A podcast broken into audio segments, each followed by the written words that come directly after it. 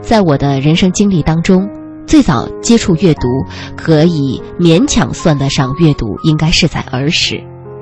印象最深的是一九六三年，在省图书馆工作的爸爸，服从组织安排，携带全家支援三线，去朝阳北票八图营公社任党委书记。那个公社很穷，但公社院里有一个房间，好像一个早已关闭了的图书室，里面有好几书架已落满了灰尘的连环画，俗称小人书。由于爸爸是公社书记，我和哥哥两个人看书自然是近水楼台，得到了特殊优待。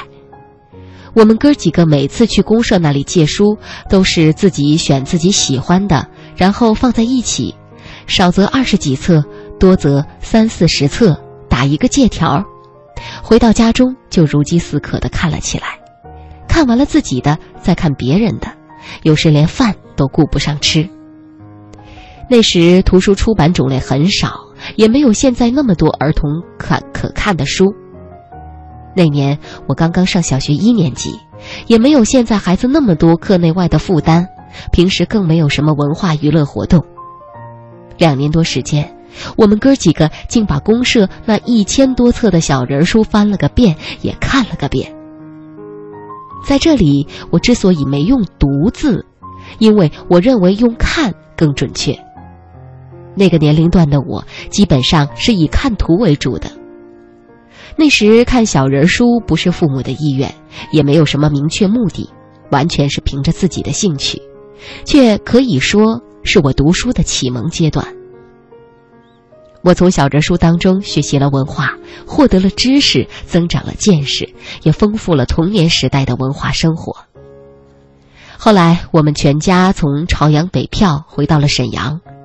我也刚好是上小学四五年级的时候，那几年，除了经常拿着爸妈给的一点零钱，在街边的书摊上租小人书看外，开始读一些感兴趣的故事书了。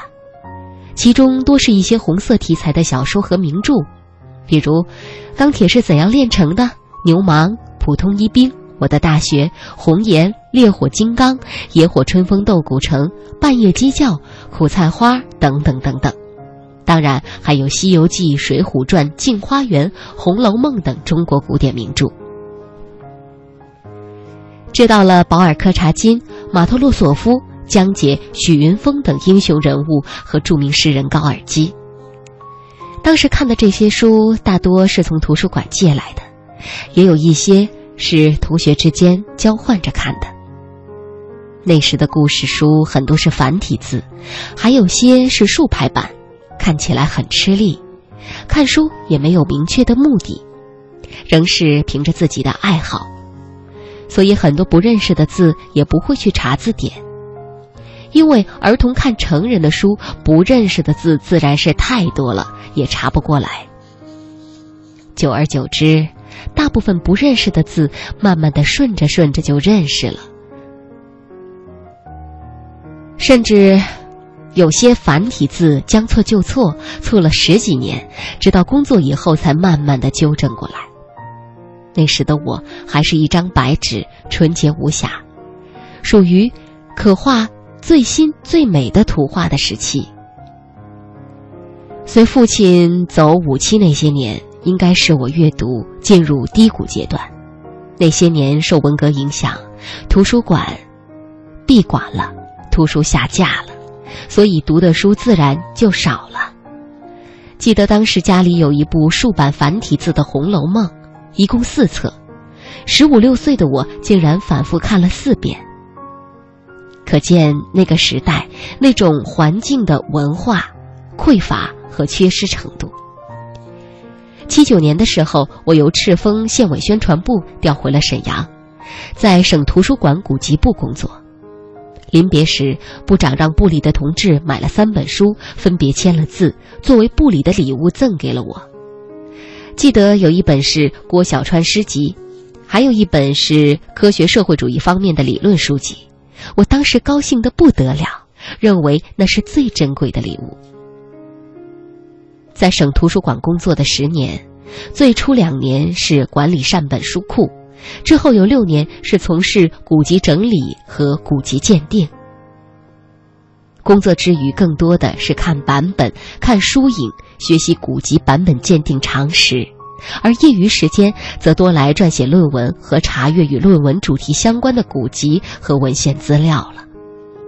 那几年，自己先后在报刊发表了一些古籍研究、文献源流有关的论文和文章。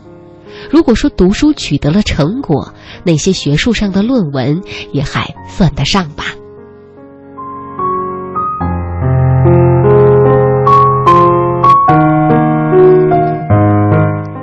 随着年龄的增长，我感觉到了自己在文学修养上的欠缺，同时也渐渐有了这样的感觉和想法：写了十几年的论文，二十几年的公文，耗费了那么多的心血和汗水，积累了较丰实的写作潜能，较熟练地掌握了相关写作技巧和方法。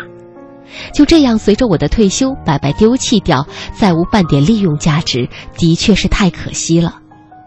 我要把它整合、转换、激活，凤凰涅槃般，使其迸发出一种新的写作能量，那就是不受职业年龄制约的文学写作。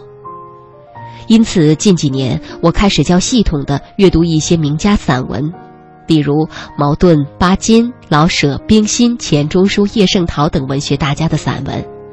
还有文化名人余秋雨的《文化苦旅》《山居笔记》《霜冷长河》等等。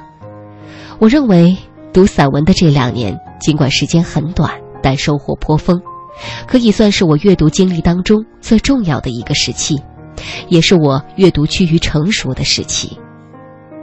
几个月前，我读了余秋雨的阅读建议，颇有感触。他强调。一是要尽早的把阅读当做一件人生大事。他说，阅读的最大理由是想摆脱平庸。什么是平庸呢？平庸者什么也不缺少，只是无感于外部世界的精彩。人类历史的厚重，终极道义的神圣，生命含义的丰富，只有书籍能把辽阔的空间和漫长的时间浇灌给你。能把一切高贵生命早已飘散的信号传递给你，能把无数的智慧和美好对比着愚昧和丑陋一起呈现给你。多年读书，自己也学习借鉴了一些名人智者的读书方法，要领会，要体会，以达到事半功倍的效果。比如，要学习前人，吸纳前人。最终站在前人的肩上，站在自己的肩上。读书要专心致志，聚精会神，心无旁骛，要有板凳干坐十年冷的境界。中国是举世瞩目的文明大国，中华民族是热爱读书、崇尚读书的民族。二零一三年三月十九号，习近平同志履新国家主席不久。接受金砖国家媒体联合采访时谈到：“我爱好挺多，最大的爱好是读书。”二零一四年二月七号，俄罗斯电视台主持人在索契专访正在那里出访的习近平主席。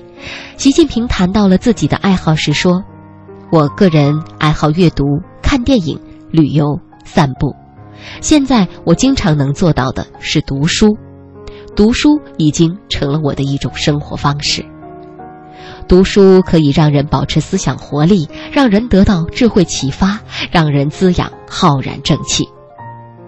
目前，国家有关部门也正在着手制定全民阅读法规，可见全民阅读无论在国家层面还是在整个社会，都已经摆上了重要日程，引起了广泛的关注。中华民族正处于一个伟大复兴的重要历史时期，民族复兴匹夫有责，全民阅读也应当从我做起。